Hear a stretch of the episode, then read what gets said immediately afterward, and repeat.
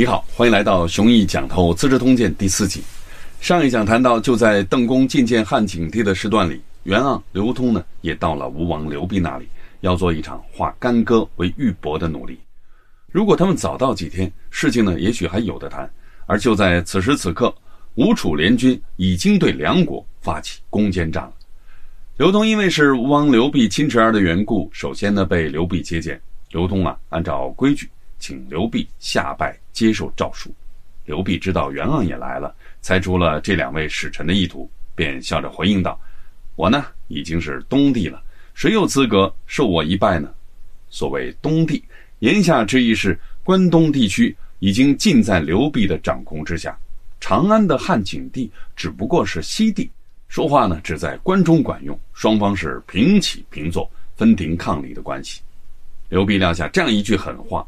会面就算结束了，根本不和袁盎见面，只是把袁盎扣留在军营里面，强迫他为叛军效力。袁盎呢不干，刘弼便派着人看管着他，准备啊杀了他，但终于呢被他逃掉了。那么问题来了，军营是纪律森严的地方，袁盎怎么可能逃得掉呢？史记啊交代了细节，说当时吴王刘濞派了一名军官带着五百人将袁盎围困军中，按说袁盎。插翅难飞了，却没有想到救星来了。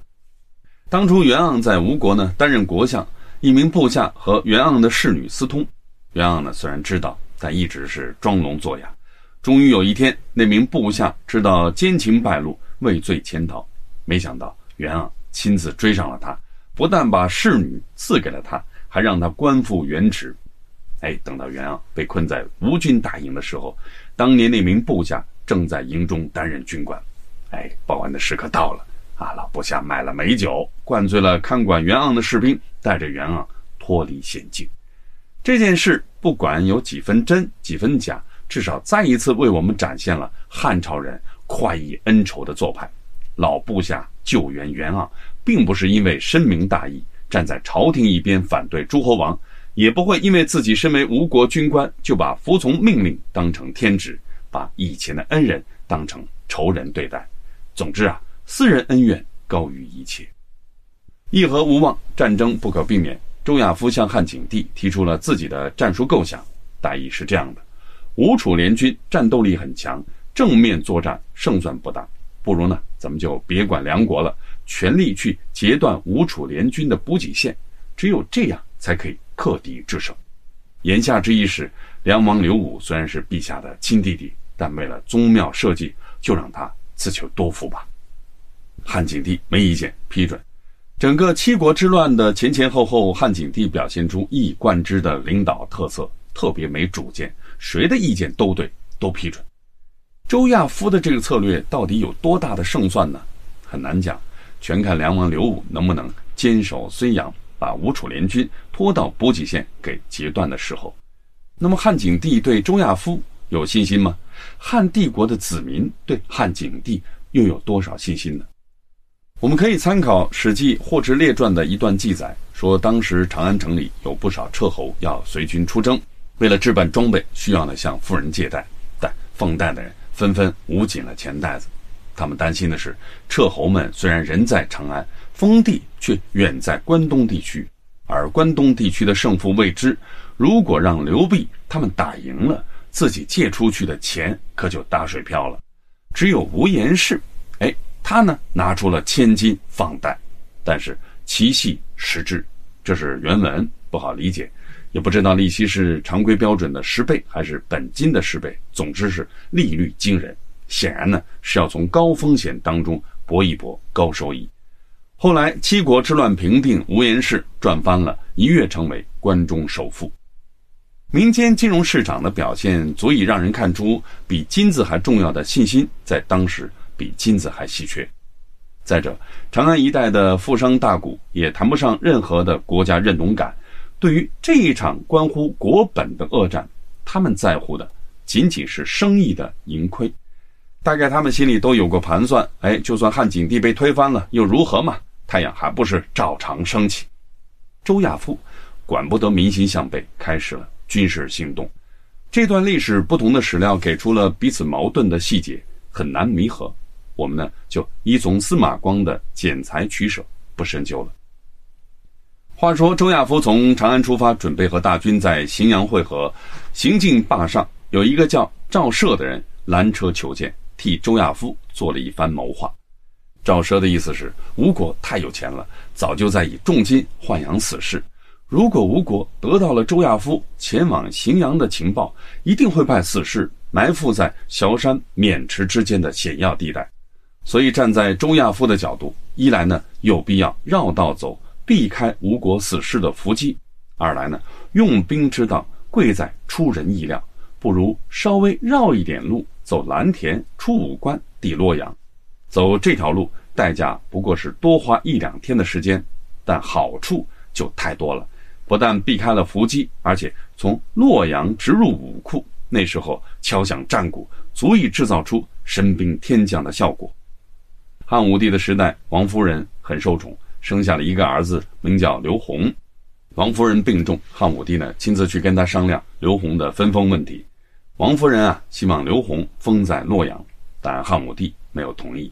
说洛阳呢有武库，有敖仓，正当关口，是天下咽喉。从先帝以来，不会在洛阳设置诸侯王。武库呢储备武器，敖仓储备粮食，这是国家的两大命脉，必须由中央直辖，无论如何都不能分封出去。汉帝国这样一种制度安排，在平定七国之乱的时候，很是发挥了作用。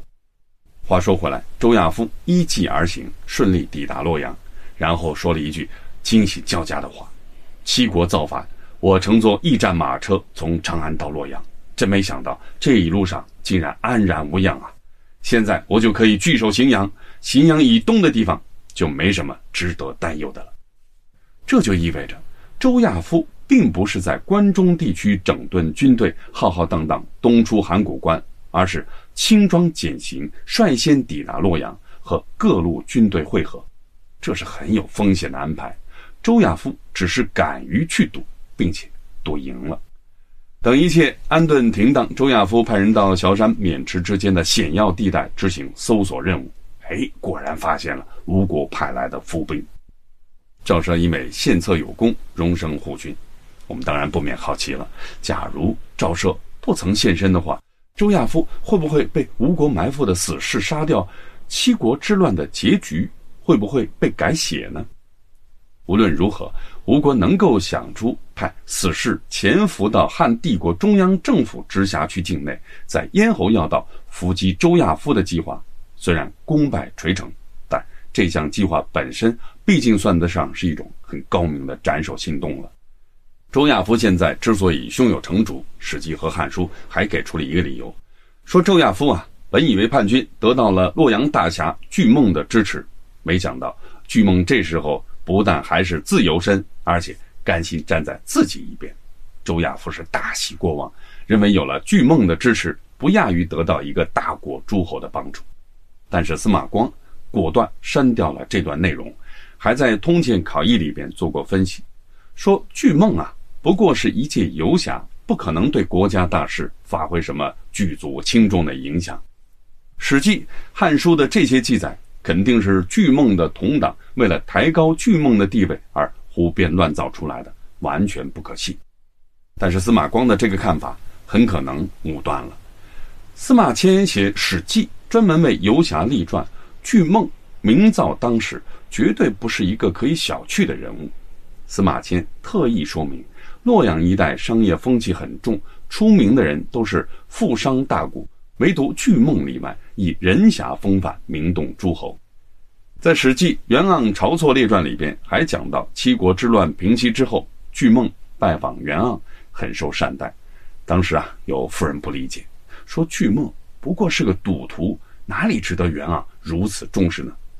袁盎的回答是：没错，巨梦这个人确实好赌，这不是优点。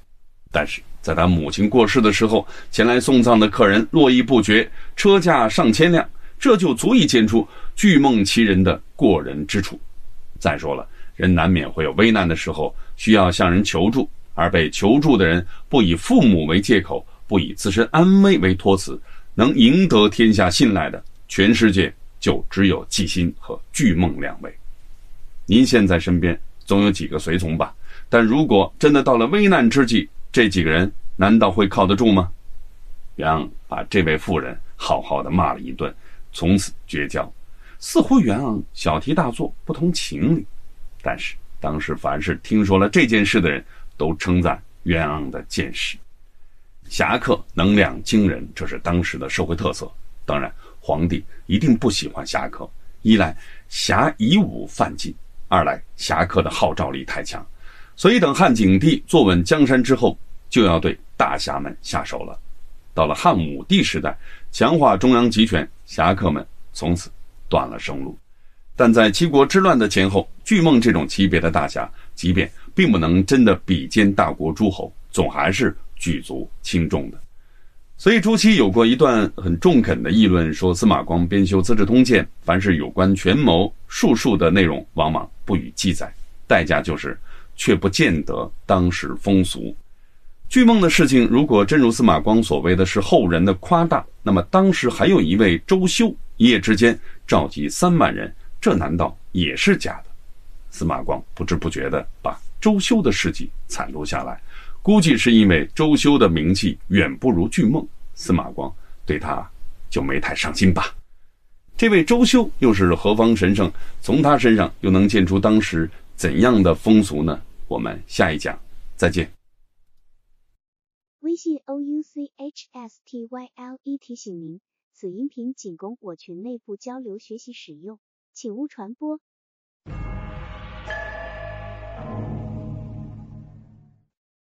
你好，欢迎来到雄毅讲透《资治通鉴》第四集。上一讲谈到周亚夫有惊无险到达洛阳，继续向东，以荥阳为大本营。守住洛阳和荥阳，就等于不愁吃不愁用，可以和叛军拼消耗了。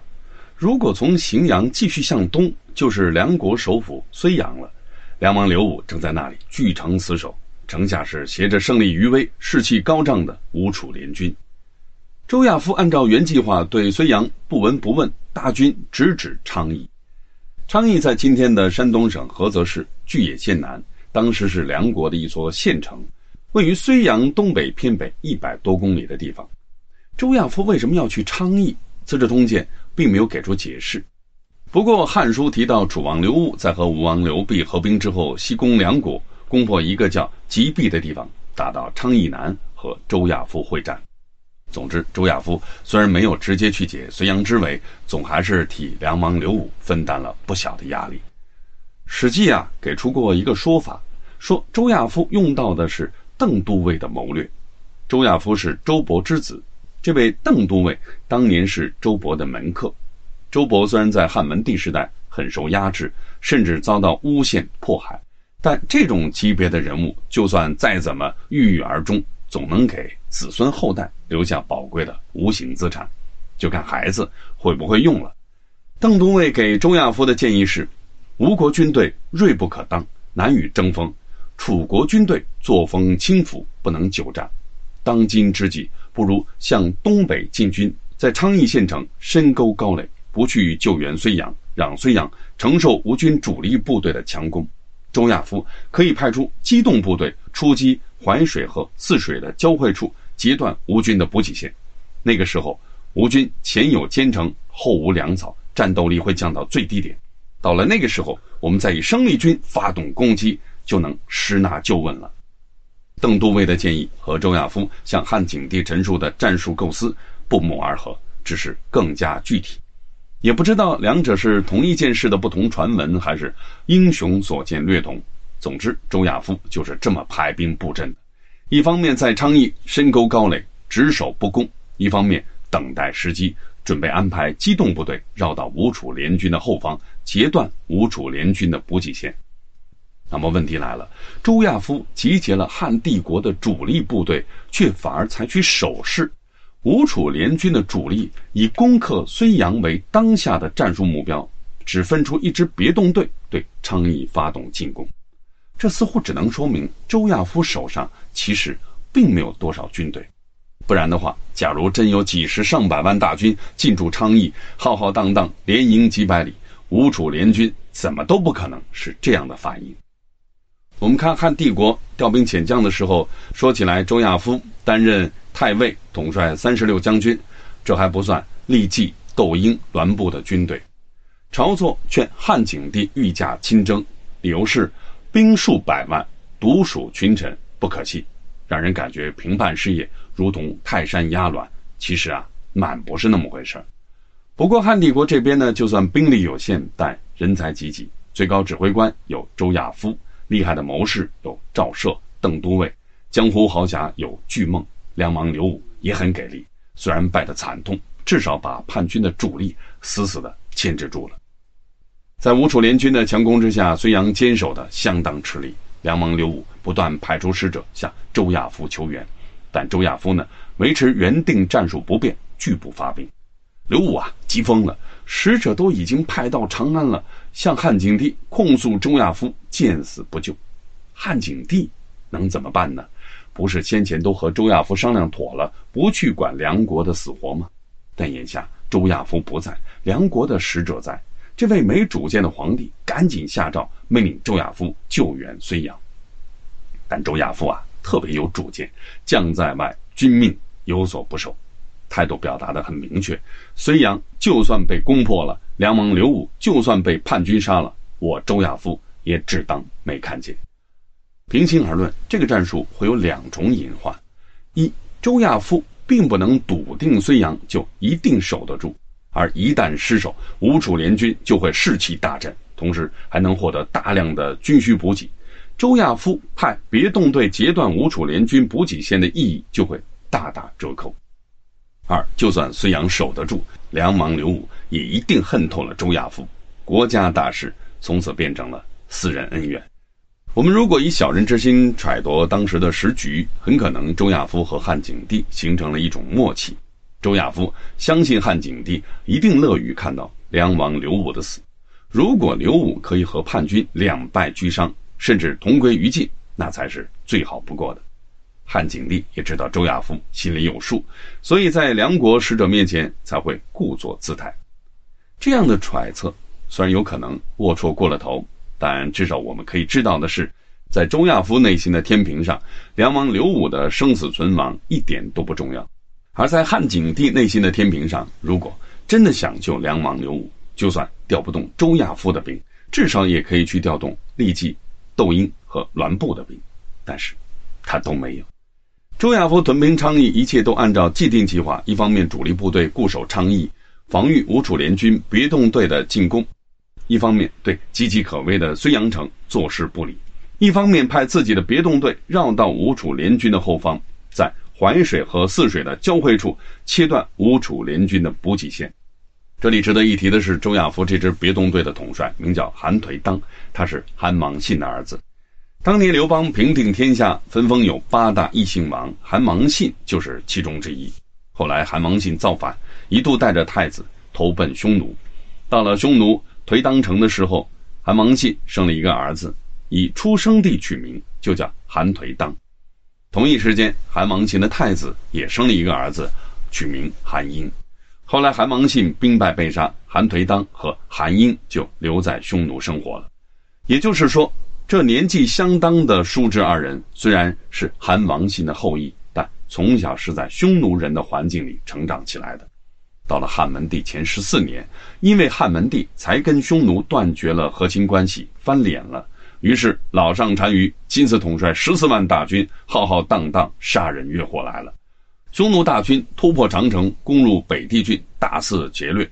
这还不算。老上单于甚至发动了惩罚性打击，派出别动队深入到汉帝国腹地，烧了皇帝的回中宫，还在甘泉宫下耀武扬威。就这样，堂堂汉帝国被匈奴按在地上肆意摩擦。晁错的洗民实边和入宿败绝的方案实施还不到一年时间，不足以应付匈奴的大举入侵。不过，就在这样的一种主旋律下，汉帝国。也迎来了一个小小的惊喜，韩颓当和韩英率领本部人马前来投奔，这必须啊死命加官进爵才行啊！于是韩文帝封韩颓当为功高侯，封韩英为襄城侯。等到周亚夫平定七国之乱的时候，功高侯韩颓当就在周亚夫帐下听用。既然以韩颓当为别动队的统帅，那么不问可知，这是一支精锐骑兵，机动性强。韩颓当啊，不辱使命，成功截断了吴楚联军的补给线。交代一点后话，后来平定了七国之乱，论功行赏，韩颓当的军功在所有将领当中排名第一。周亚夫麾下人才济济，再看梁国，当然呢也有能人，不然啊也守不住睢阳这么久。梁王刘武的左膀右臂，一个是韩安国，一个是张宇。韩安国在后文呢还有很重的戏份。此刻他正在以他的谨慎作风指挥城守工作，这回轮到吴楚联军犯难了。原本以长安为目标，路还没走多远呢，就被睢阳挡住了。怎么办呢？啊，那就转而进攻昌邑好了。只要消灭了周亚夫的中央军主力，看睢阳还能支撑多久。这样的一种战术相当让人看不懂，但这至少佐证了刚才的一个推断，那就是周亚夫的兵力。并不太强，大概率比吴楚联军很有差距。不然的话，吴楚联军也不至于在周亚夫的深沟高垒面前悍然采取攻势，并且有把握在取胜之后携余威拿下睢阳。就这样，吴楚联军重新集结，对周亚夫的营垒发起强攻。周亚夫的对策，哎，还是一成不变，只固守不出战。冷兵器时代，攻坚战从来都很难打。吴楚联军攻睢阳攻不下，转攻昌邑也攻不下，而就在这个时候，韩颓当已经成功截断了吴楚联军的补给线，使周亚夫做了时间的朋友。吴楚联军很快就陷入了缺粮的困境，唯一脱困的办法就是速战速决。于是联军频繁向周亚夫的营垒发动强攻。面对这样接二连三的强悍攻势，守军即便守得住，到底也是疲于奔命了。结果在某一天夜里，周亚夫的军营当中，忽然发生了夜惊事件。所谓夜惊，顾名思义，就是在夜里被吓倒了。一被吓倒，士兵们啊就会拿起武器乱砍乱杀。军营当中之所以会发生夜惊，原因呀很简单：连番交战之下，每个人的神经呢都高度紧张，只要稍有风吹草动，就会引发过激反应。罗振宇老师在一期节目里面讲过，古代这种事很多，其实直到现代还有。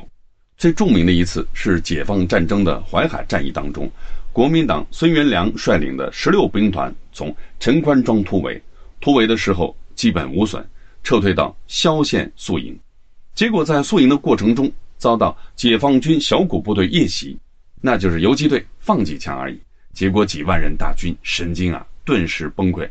全军是自相残杀，几万人的大军就此溃散。孙元良最后出来的时候，身边只剩下了几百人。在周亚夫军营的夜惊事件里，我们不知道起因究竟是吴楚联军派出了特种兵引发骚乱，还是军人在高压之下的神经崩溃。总之，大营之中喊打喊杀，一直喧哗到周亚夫的营帐旁边。那么，周亚夫。还能有什么办法吗？我们下一讲再见。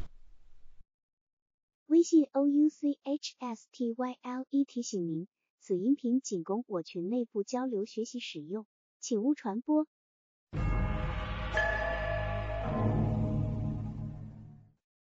你好，欢迎来到熊毅讲透《资治通鉴》第四集。上一讲谈到，在周亚夫军营的夜惊事件里。我们不知道起因究竟是吴楚联军派出的特种兵引发的骚乱，还是军人在高压之下神经崩溃。总之，大营之中喊打喊杀，一直喧哗到周亚夫的营帐旁边。那么，周亚夫能有什么办法吗？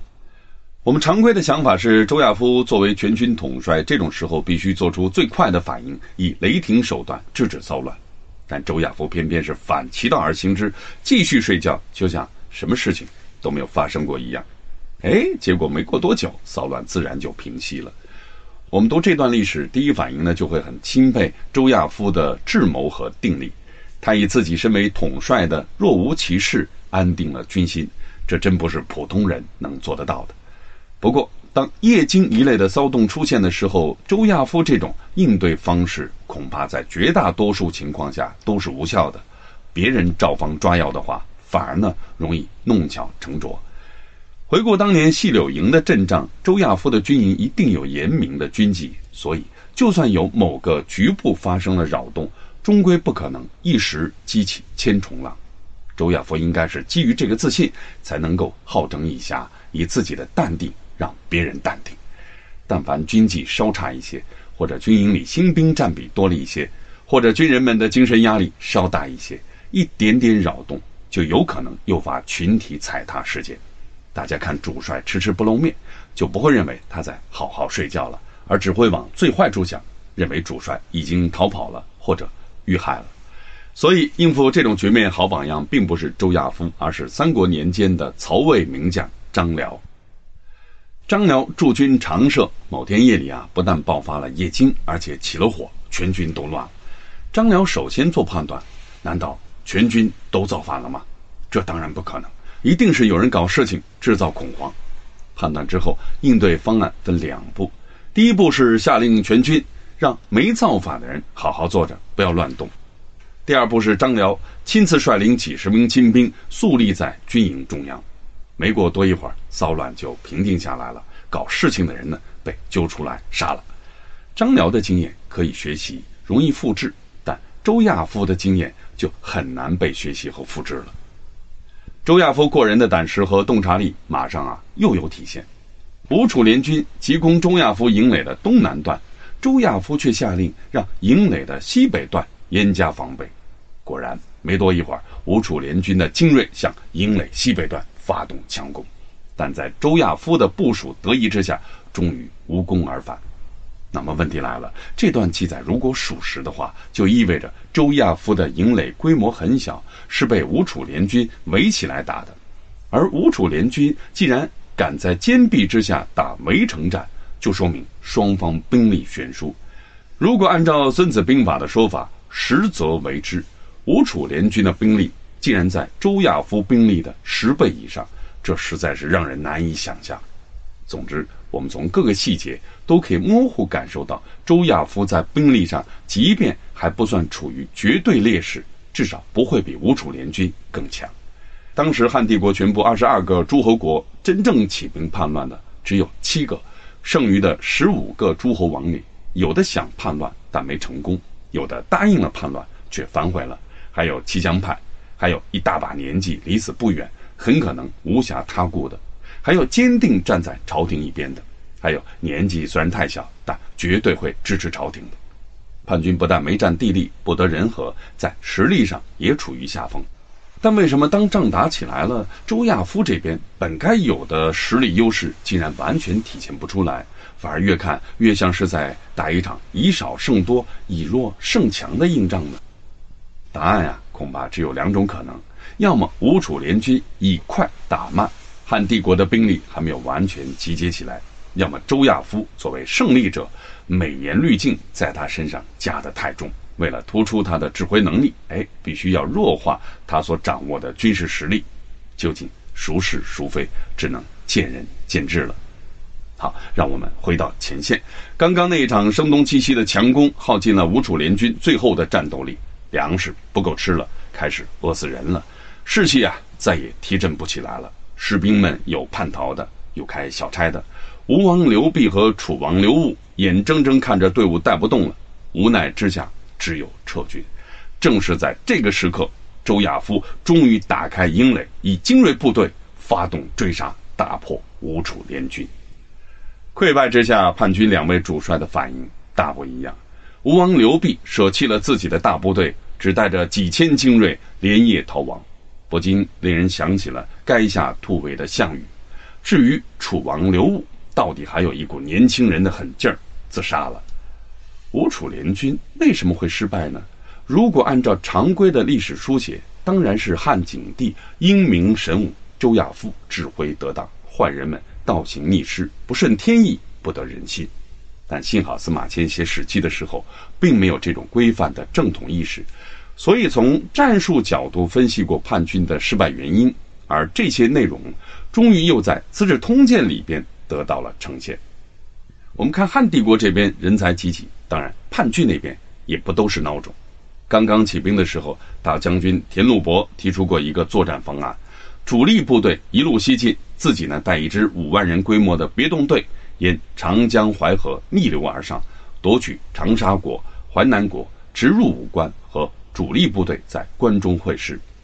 田禄伯的这个方案，从兵法上说叫有正有奇，奇正相合，历史上呢也有成功经验。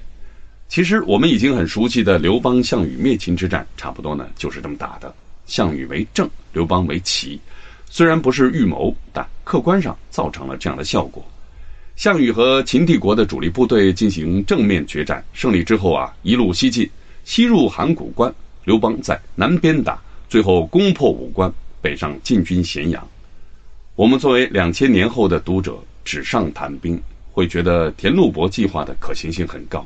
看田禄伯规划的行军路线，作为阶段性目标的长沙国和淮南国应该都不难打。长沙王刘发不但是汉景帝最不喜欢的儿子，而且年纪还小。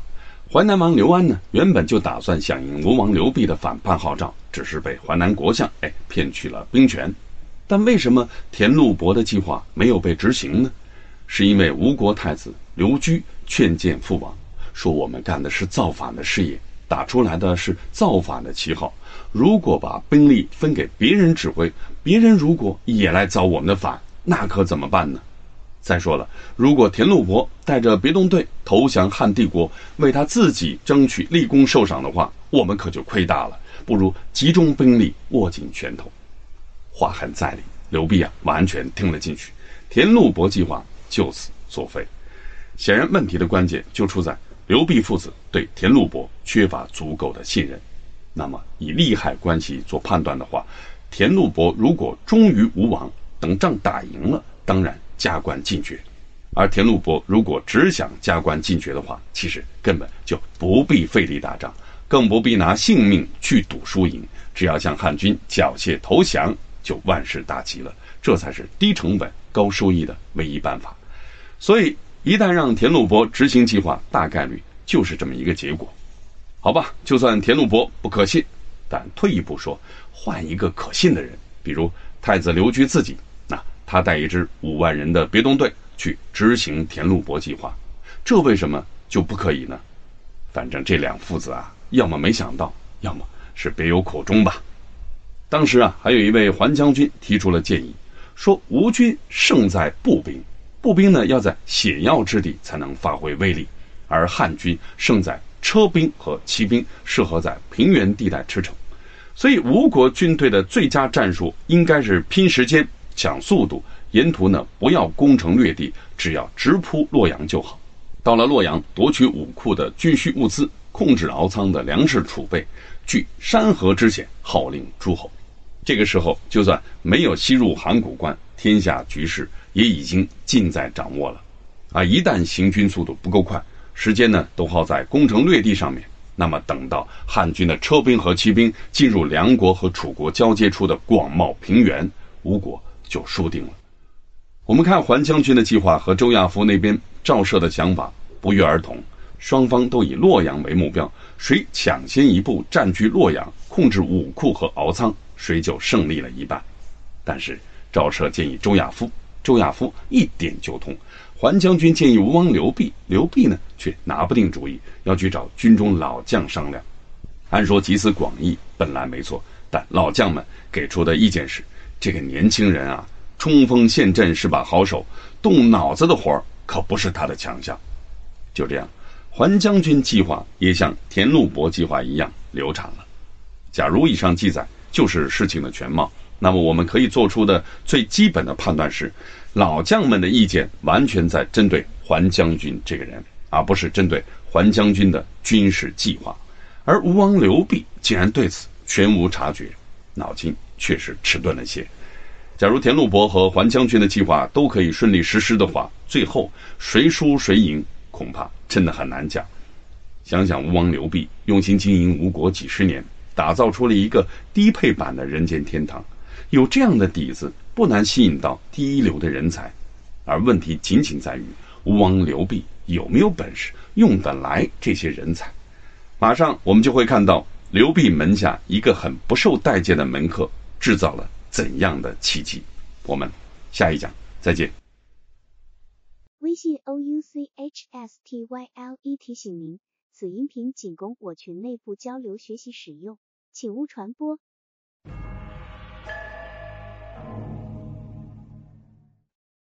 你好，欢迎来到《雄毅讲透资治通鉴》第四集。上一讲谈到，吴王刘濞用心经营吴国几十年，打造出了一个低配版的人间天堂。有这样的底子，不难吸引到第一流的人才。决定起兵的时候，田禄伯提出了一期一政、分进合击的战术，被否决了。桓将军呢，提出了闪击洛阳，最大限度地发挥吴国军队的步兵优势，也被否决了。这就特别让后人好奇了。假如这些能人有机会自由发挥的话，到底能打出怎样的战绩呢？我们马上就会看到一个实例：刘濞门下最不受待见的一名门客，名叫周丘，是怎么大显神通、翻云覆雨的？当时刘辟亲自挂帅，给全部门客都派了职务，唯独漏掉了周丘。这并不是因为疏忽。周丘是下邳人，在家乡啊犯了法，逃亡来到了吴国。按说呢，既然做了朝廷的逃犯，侥幸可以在吴国安身立命，做吴王刘濞的门客，总该有一点发自感恩之情的认真态度吧？但周丘啊，并不。他的表现用《资治通鉴》的原文描述，叫做“孤酒无行”，爱喝酒，为人啊没有正行，应该很像是发迹之前的刘邦。刘濞当然啊看不惯他，这样的人怎么可以委以重任呢？这里需要解释一下，周丘啊是下邳人，下邳在今天的江苏省睢宁县古邳镇，不是一个普通的地方。早在战国年间，下邳属于齐国，是邹忌的封地。后来张良在博浪沙刺杀秦始皇失败，就在下邳躲了十年，期间呢得到了兵法真传。当然，这很可能啊只是传说。但可靠的事情是，张良在这里混成了人侠人物，藏匿过杀人犯项伯，过的显然是一种不属于边户齐民的江湖生活。在下邳这种人侠土壤里，出现周丘式的人物一点都不奇怪。当时间进入汉朝，下邳一度成为韩信楚国的国都，但国都身份仅仅维持了一年，就随着韩信的倒霉而取消了。被划入汉帝国直辖的东海郡，这就是说，周丘在家乡犯法，犯的是汉帝国的法。周丘畏罪潜逃，逃到吴国，东海郡政府就拿他没办法了。虽然理论上说，东海郡政府应该和吴国沟通，啊吴国政府呢，也应该协助缉捕逃犯，把周丘啊遣送回汉帝国的直辖区。但吴王刘濞就是要收留各地的逃亡者，汉政府呢，只要不想撕破脸。也就只好听之任之了。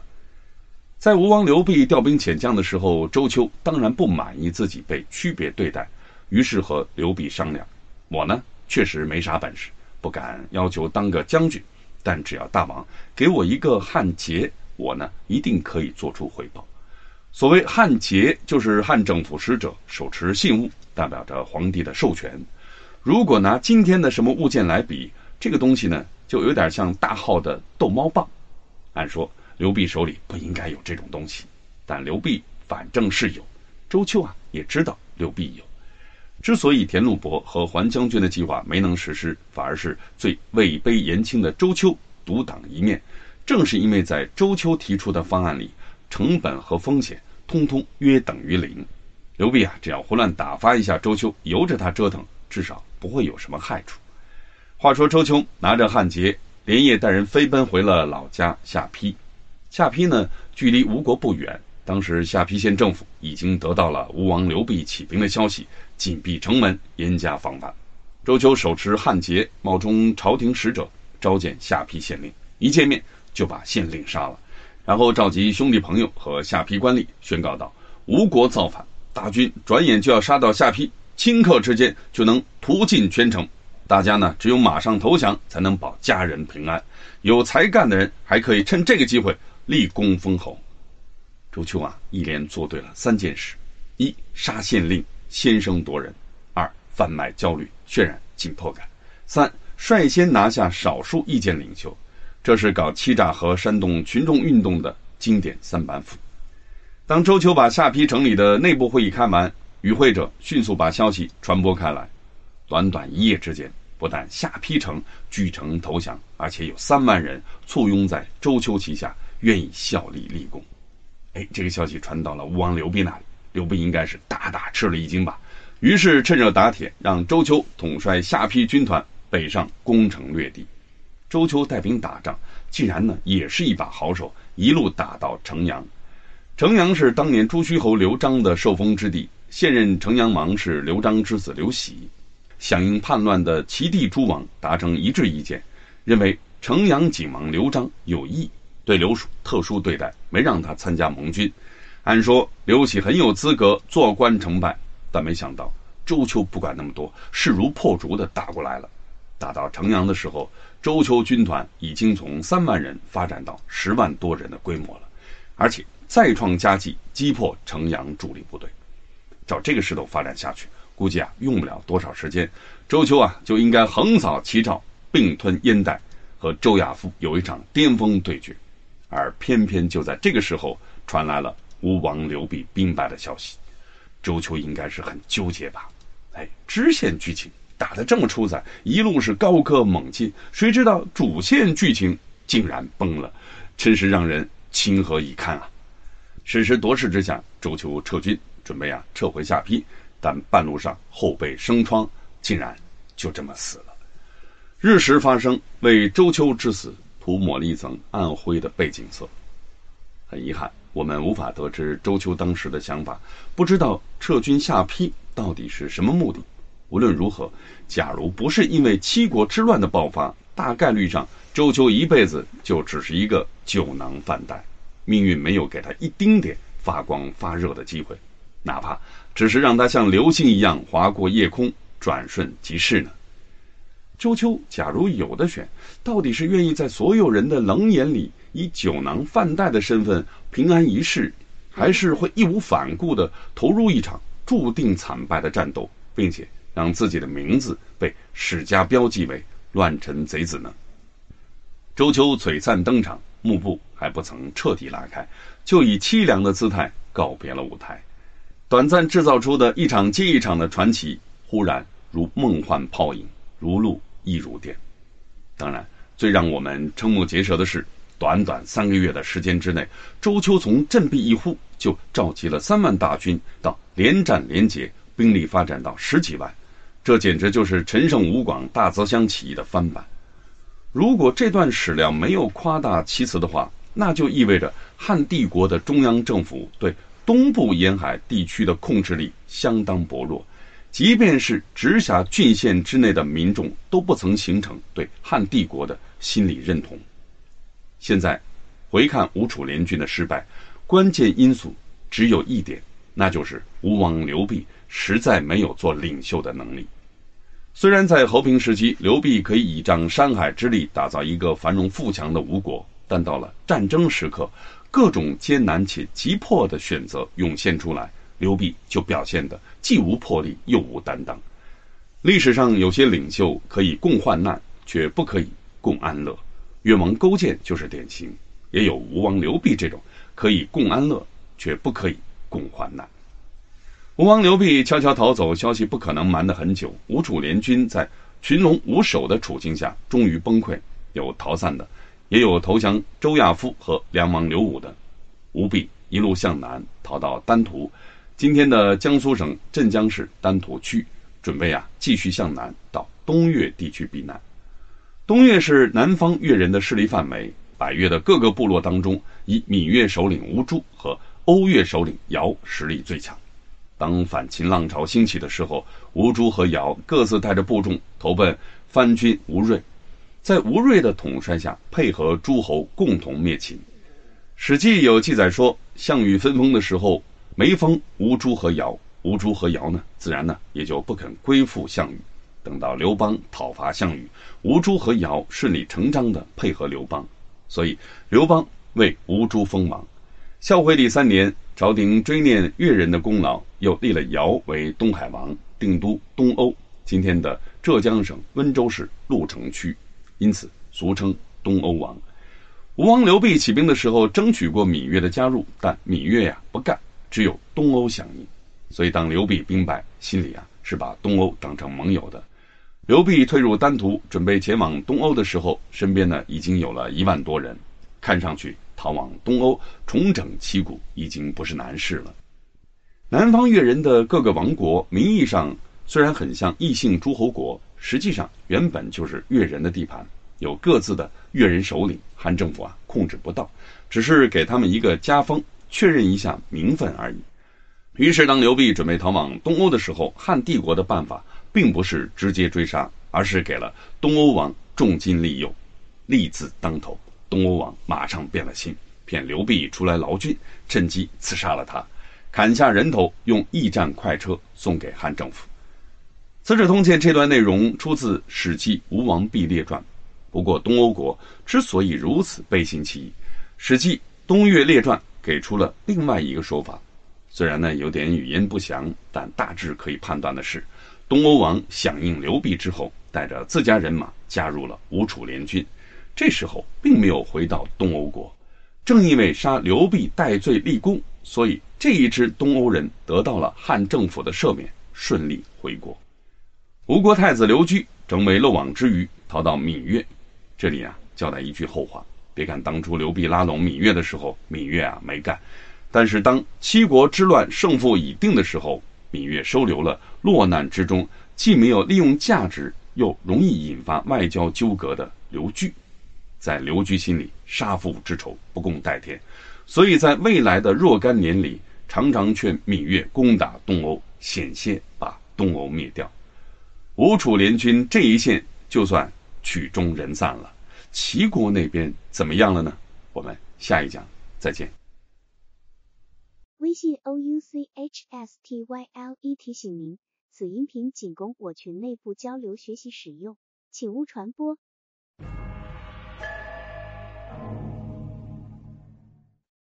你好，欢迎来到雄毅讲透《资治通鉴》第四集。上一讲谈到吴楚联军的终局，吴王刘濞被刺。楚王刘武自杀，叛乱从发动到溃败只有短短的三个月。这个时候，人人服气周亚夫的打法，只有梁王刘武对周亚夫的见死不救耿耿于怀。平心而论，战场瞬息万变，充满了不确定性。周亚夫的打法不但拿梁王刘武当了诱饵，拿梁国的存亡和梁王刘武的生死当了赌注。更气人的是，梁国虽然做出了如此大的牺牲。但世人看到的只是他在吴楚联军面前一触即溃，付出了几万人的战损。至于苦守睢阳，无论守城的人自我感觉有多么惊心动魄，但这种苦差事很难吸引注意力。漂亮仗都让周亚夫打了，梁王刘武怎么可能不怄气呢？周亚夫如果人情练达，这种时候就该拿出谦让姿态，无论如何都要大力渲染梁王刘武的功劳，把刘武捧为。受功之臣，但周亚夫啊，并没有。刘武心里这根刺，将来一定会炸出来伤人的。吴楚联军的西进属于七国之乱当中的主线任务。我们现在呢，切换镜头，再看看七国之乱当中由齐地诸侯负责的支线任务。先做一点前情回顾：齐地诸侯一共七位，响应叛乱的原本有六位，只有城阳王刘喜洁身自爱。其他六名诸侯王以胶西王刘昂为主帅，准备合兵西进。没想到事到临头，齐王刘江驴忽然反悔了。济北王刘志被自己的郎中令控制了兵权，这就使得齐地诸侯原来六比一的牌面一下子变成了四比三。叛徒比敌人更可恶，于是叛军啊暂停西进，掉过头来围攻齐国首府临淄。攻城的打法很难速战速决。《资治通鉴》记载，三国军队包围临淄，齐王刘江驴派使者向汉景帝告急求援。但是且慢，这里说的为什么是三国军队？先前不是说齐地叛乱的一共四位诸侯？哎，怎么忽然又少了一位呢？那么围攻临淄的三国到底是哪三国呢？《资治通鉴》没交代。这段内容的原始出处是《史记·齐悼惠王世家》，也只是泛言三国。《史记集结》引张彦注说：“所谓三国，指的是胶西国、淄川国、济南国。那么问题来了，胶东国在干什么呢？胶东王刘雄渠为什么突然缺席了呢？《史记·吴王毕列传》记载同一件事的时候，说的是胶东国、淄川国和济南国合围临淄，胶西国却不知道哪里去了。看来三国啊，很可能是传抄错误，原本应当是四国才对。我们呢，做到心里有数就好。接下来不妨沿用《资治通鉴》的说法，还当他们是三国联军好了。齐王刘江驴的使者远赴长安，向汉景帝告急求援，然后折返临淄，带回了皇帝的嘱托，要齐王坚守城池，朝廷大军马上就要击败吴楚联军了。按说从临淄到长安走一个来回，中途还有可能经过一些吉凶未卜的地带，所以当齐王使者到达长安的时候，汉景帝大概率上不可能知道周亚夫即将克敌制胜，交代给使者的话。只是为了坚定齐王的守城信心，骗齐王为大局做出牺牲而已。当使者回到齐国的时候，临淄城已经被三国联军重重包围，找不到可以溜进去的空档了。联军呢抓住了使者，准备啊将计就计，便跟使者订盟，让他呢告知城里，就说呀关中已破，大局已定，让齐国呀赶紧投降，否则啊三国联军可就要屠城了。使者一口应承下来，到了城下，望见城头的齐王刘江驴，忽然改口了，说：“朝廷呢已经派遣百万大军，太尉周亚夫也已经击溃吴楚联军，正在赶来救援齐国，请齐王务必坚守。”这样的戏码在汉朝以前已经不罕见了。围城的人呢会有两种选择，也许怀着贵族精神，钦佩使者的尽忠职守，放过使者。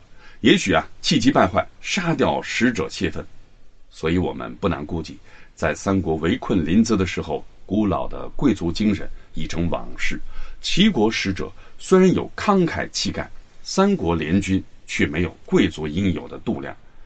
至于城头上的齐王刘江驴，原本就是个意志不坚、举棋不定的角色，被围城啊围急了的时候，已经和三国联军暗通款曲，商量着投降的事情。只是啊，还拿不定主意。眼下使者拼死传递进来的信息，终于起到了决定性的作用。进而没等多久，栾布统帅的那支汉军开赴齐地，击破三国联军。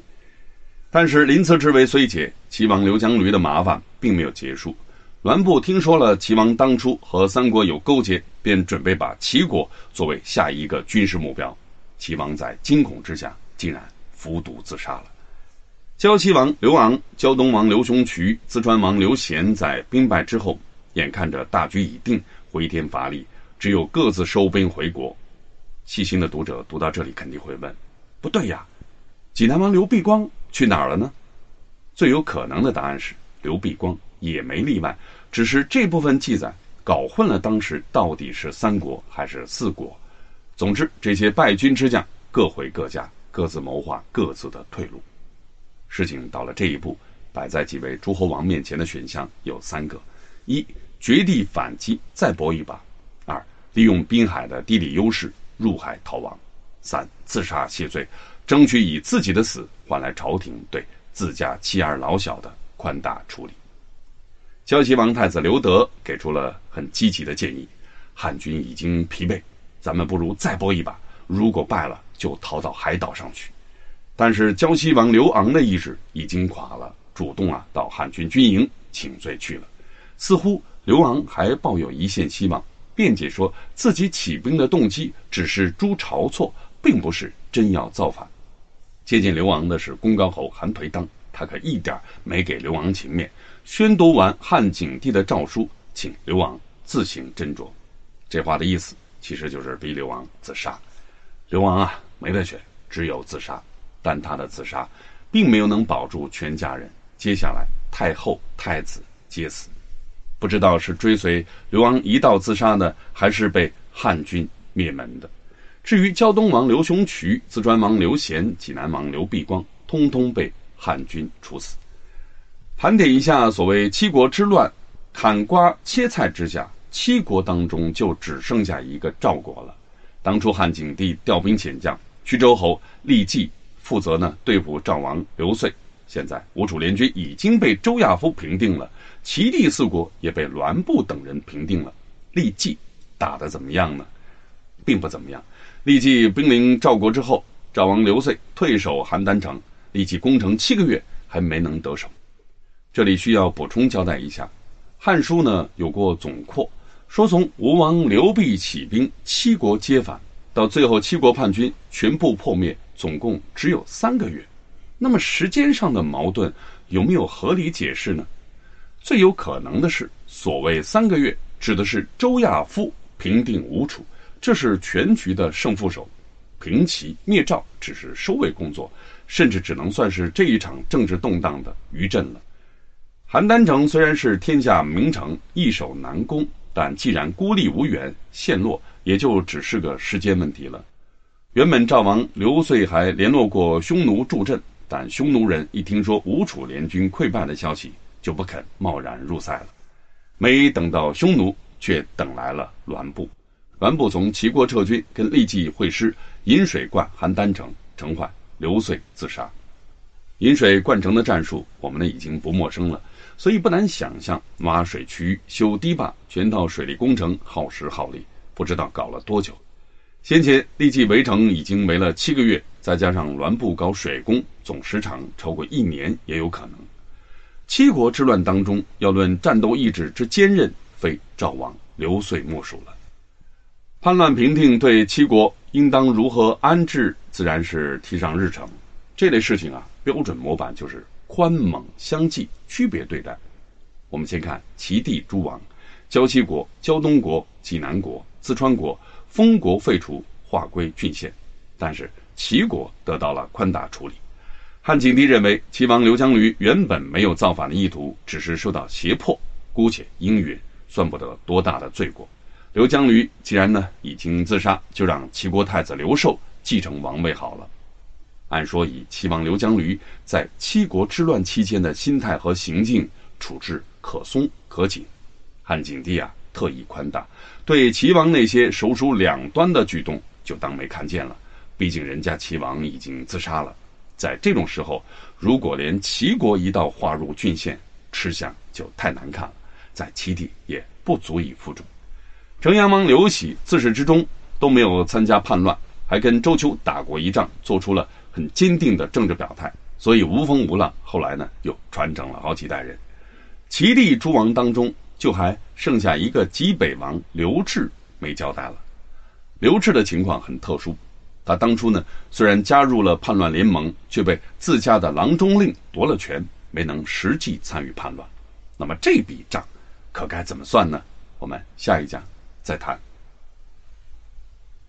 微信 o u c h s t y l e 提醒您，此音频仅供我群内部交流学习使用，请勿传播。